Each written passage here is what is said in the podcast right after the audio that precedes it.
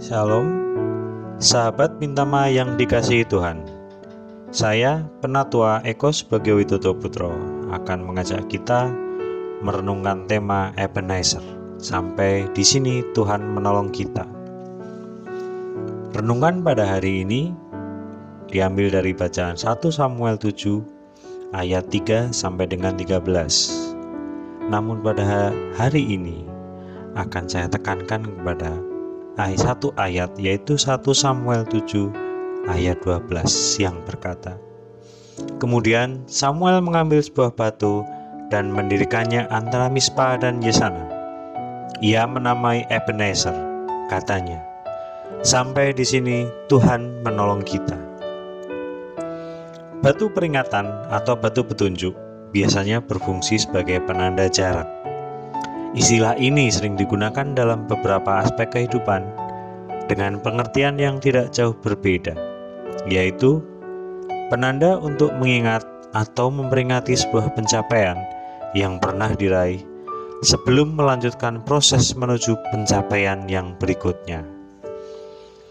Dalam ayat renungan kita kali ini, tercatat bangsa Israel pernah menempatkan sebuah batu peringatan dalam perjalanan mereka menuju Kanaan. Mereka membangun tugu peringatan sebagai ucapan syukur kepada Allah yang telah memberikan kemenangan melawan bangsa Filistin. Mereka mendirikan tugu peringatan itu di antara Mispa dan Yesana dan menamainya Ebenezer yang artinya Sampai di sini Tuhan menolong kita. Tugu tersebut akan selalu mengingatkan bahwa mereka bisa melangkah sejauh itu karena pernyataan Tuhan. Jika kita merenungkan perjalanan hidup kita, pasti kita pernah atau telah banyak mengalami kebaikan-kebaikan Tuhan di masa lalu yang bisa kita jadikan sebagai batu peringatan.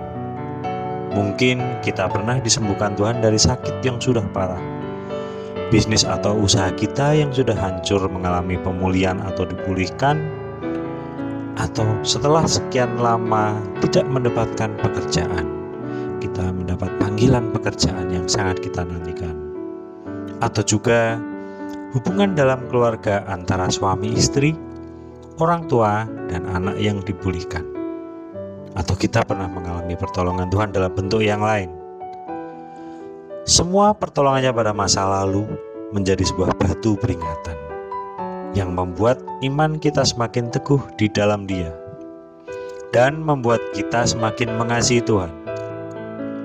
Tetap percaya dan mengandalkan Tuhan dalam segala keadaan.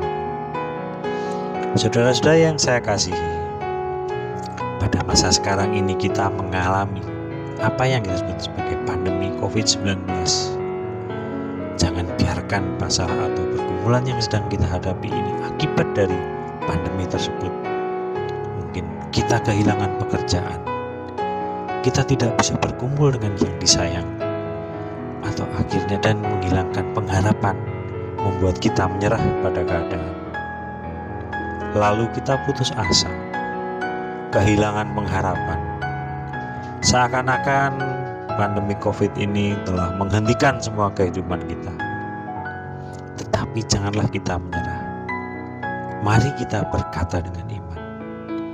Jika Tuhan memberi pertolongan pada masa yang lalu, maka kita percaya Tuhan juga yang akan memberikan pertolongan dan kemenangan kepada kita saat ini dan di masa yang akan datang. Demikianlah renungan hari ini. Kiranya Tuhan memberkati seluruh karya kita pada hari ini.